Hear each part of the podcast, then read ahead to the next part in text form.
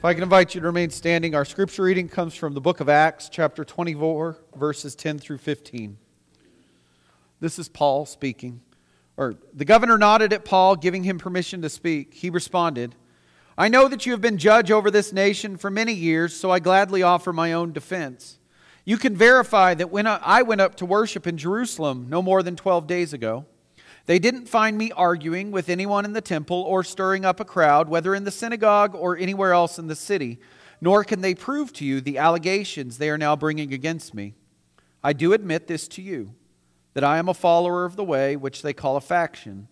Accordingly, I worship the God of our ancestors and believe everything set out in the law and written in the prophets. The hope I have in God, I also share with my accusers, that there will be a resurrection of both the righteous and the unrighteous. This is the word of God for us, the people of God. Thanks be to God. If I can invite you to be seated, please. I just want to begin this morning by um, thanking you all for a great Sunday last Sunday, for all the kindness, the notes.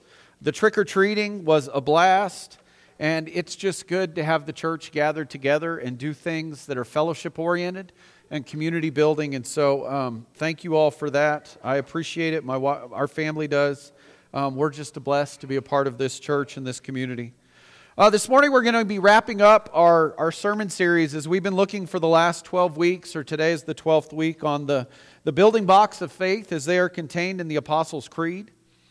I hope you've enjoyed this sermon series, and more importantly, that it has helped you to identify those areas of the Christian faith or helped us to, to root ourselves in those things that we consider are essential as followers of Jesus Christ and as people who seek a relationship with God. Because when we recite the words of this creed, we profess a historic proclamation to the world that we believe about the good news of Jesus Christ. And so the words of this creed, the words remind us and connect us with the beliefs of the very first followers of Jesus, don't they? And these are the same beliefs that have been passed on to us they connect us to those who, who heard the teaching of Jesus and walked with him, to those who discovered the empty tomb. They connect us with those who heard the words of the first apostles, whether that was in a city like Ephesus or Rome or anywhere else. These historic words help to keep us rooted in who we are as Christians. They help us to stay focused on our beliefs that are the most important rather than allowing ourselves to get sidetracked and so focused on other beliefs or other issues that are not essential to our salvation. And those are things that, that might mislead us from the gospel altogether. So, this morning we're going to focus on the last statement of faith, the last lines that we read in the Apostles' Creed, which is a triumphant ending, really, if you think about it, as we are reminded of our destiny as followers of Jesus Christ. That we are going to do what? We're going to experience resurrection and we're going to have eternal life. This isn't us talking about Jesus, is it, in this last line of the Creed, which is over here to my left? It's about us talking about, about us and about our future and about what God has promised and what we can expect. Because in these words, we proclaim that we expect and we are promised a complete resurrection like Jesus experienced. Was it about the, the fifth week, I think? We talked about the resurrection of Jesus from the dead, something like that. And we talked about, about how Jesus was not resuscitated that his resurrection was a complete resurrection. He did not just get resuscitated and, and get some temporary life only to die again, like Lazarus or, or some of the others that we've looked at in the scriptures. What the scripture tells us and what we know is that Jesus was resurrected physically and finally, and he never died again. And because of that, God has given us the promise that we can expect second life in his presence and in the presence of Jesus, his son. And so in the creed, what we are professing is that our bodies are going to be resurrected at the end of time. Now, whether you say, what kind of body is it? I don't know. Maybe I should be a little taller. Just kidding. Okay. Everyone's like, what would I do different? Um, but what the scripture tells us that we're all going to be gloriously transformed. And in being gloriously transformed in the physical resurrection that God has promised us, we will all be able to dwell in the presence of God forever. Friends, this means that, that your everything is going to be resurrected and redeemed. Whether it's your body, whether it's your mind, whether it's your soul, whether it's your spirit, everything God is saying will be resurrected. And the reason that we can expect this, the reason that we can look forward to this, is because of Jesus' resurrection.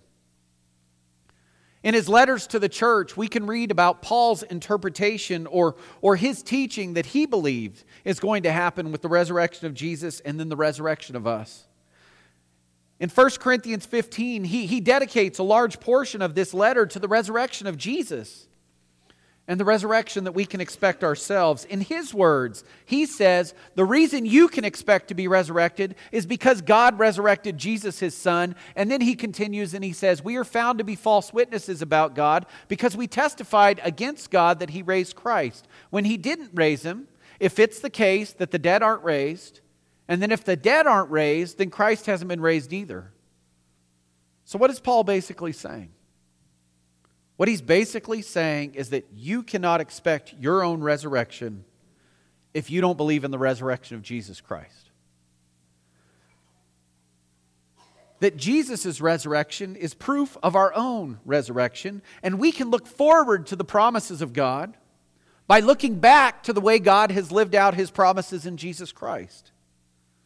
So, see, where, where like, you know, a, a, few slides ago, we had the, the picture of the field and the fence. And, and where we would get off the fence is I don't see how someone who professes to be a Christian can say you're going to have eternal life, but then also say at the same time that Jesus wasn't physically resurrected.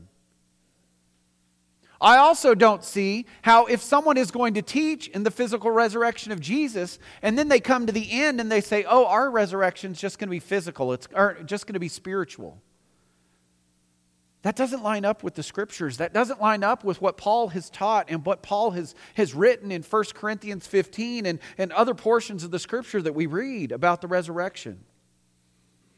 Because basically, what Paul is saying and what the earliest Christians believed, and I think if Paul is saying it, we can assume that, that Peter is saying it, we can assume that James was saying it, we can assume that John was saying it, we can assume that every one of the major apostles that we read about in the book of Acts and in, we know of in the New Testament were inconsistent on this. Because remember, they gathered for the Jerusalem Council to talk about what was essential to talk about the ministry of the church and whether it was focused on, on just the Jewish community or the Gentile community as well, I have to believe that they talked about things like this too. Because those are the words that have stuck, those are the words that have been passed down to us. And those are the words that we can look forward to in the promise that God has made to each of us. And Paul even goes further. In 1 Corinthians 15, he, he writes about when we die, and he doesn't say that you die when you die. He says you fall asleep. What does that mean? If you fall asleep, doesn't that mean that you can wake up again? What Paul is saying is that his core of his belief in the resurrection is that because Jesus resurrected, we're all resurrected. Now, so where, where does it get confusing? It's when the scriptures start talking about a first death and a second death. The first death, it's pretty easy to explain. It's the death that, that every living thing experiences, whether it's a pet, whether it's an animal, whether it's a plant, whether it's a fish. Everything at some point in its life cycle is done, right? Including our bodies. So that means that, that no matter what we eat, no matter what we put in our bodies, no matter how much we exercise, no matter how much we don't exercise, although we need to take care of ourselves, at some point, there's not one of us that will escape death, correct? And so we're to care for ourselves, but I also think it's realistic for us and it's faith it's us being faithful as Christians to acknowledge that there's no way for us to live forever that we're all going to die. And that's what the scriptures talk about when it talks about the first death. What gets confusing is when we think about the second death. In the book of Revelation, the Apostle John wrote these words in Revelation 20, verse 6. He says, Favored and holy are those who have a share in the first resurrection. The second death has no power over them, but they will be priests of God and of Christ and will rule with him for a thousand years. So I got to thinking, as Protestant United Methodist Christians, we don't talk very often about the second death, do we? Biblically, the second death is, is the eternal death apart from Jesus Christ. And so, what John is talking about in the book of Revelation is that this means that when Jesus returns and takes all of the righteous and the forgiven to be a part of God's kingdom, there are those that are going to be left behind. I hate using that phrase when I talk about Revelation because the books. Um, only because then it immediately makes me think of that. Um, so there are going to be those that, that are remaining, and those that are left are the ones that the scriptures say experience the second death. Because after that time, they will be apart from God for eternity. They will not have the opportunity to accept or to, to receive a relationship with God in, in, that it's offered them in Jesus Christ. And so, John's words that we've just heard from Revelation are words of assurance for each of us. Because what is John saying? John's saying that if you have a relationship with God and Jesus, you don't have to worry about that second death. You've already been paid for. The debt's already been paid. God's already made everything square with you, not because of anything you've done, but because of what Jesus has done. And as Paul mentions earlier, he talks about the faithful having fallen asleep. And this is central to his theology because he is assured that God has promised each of us if we believe in Him and place our hope, our trust, our lives, ourselves in Him, that we will experience the final resurrection with Jesus Christ. And so, what Paul articulates is that, like anyone, when we are asleep, is when we die, we are asleep, and then when Jesus returns, we will awaken. We will be given a glorious body, and we will be able to live a life in relationship with God and others with the best part, minus the temptation and the effect of sin in our lives. In 1 Corinthians 15, verses 35 through 42, Paul writes about the bodies that we're going to be given in the resurrection. I'm not going to read it because it's a little long, but what he basically says is he uses an agricultural metaphor of how a kernel of corn must be planted into the ground in order, and the corn must die correct? In order to be given life, which is the new plant. And so he compares that kernel to the resurrection body that will be given. He says that we must die, our physical bodies must die in order for us to receive the glorious body that comes from Christ and from God alone. Which, friends, this is consistent with even Jesus' teaching. Look at um, the Gospel of John, chapter 12, when, when Jesus talks about how a kernel of wheat must be planted into the ground in order for something good and glorious to grow out of it. This means the resurrection is, is not simply a retooling of the body that we have. What this means is that God has promised and will transform each of us into whatever that body is, his glorious body. It's only, I mean, it's, it's the thing he gives to us, it's not our choice. But we know that it will not decay, we know that it will not age, and we know that it will not be temporary, but it will be everlasting. This means that it's a glorious body that's beyond your comprehension, it's beyond your imagination, and it's a body that is created by God and given to you from Him only. That's what it means when we say that last sentence of the Apostles' Creed. And when we couple that with life everlasting, then what we're saying is that when we receive our resurrection body, we're going to be able to live. We're going to be able to live. We won't be in, in some cartoon picture of, of some angelic state, sitting on the clouds, strumming on a harp, and, and drinking, you know, some fruity drink. I don't know. Um, but what we're going to do is, is, is God's promised us life life with those we love, life with Jesus, life with God, to have a relationship with each other, to have a relationship with God, and every one of those relationships without the burden, without the temptation, without the weight of sin upon it. See, that's the promise of the new creation that we state in this last word of the Apostles' Creed.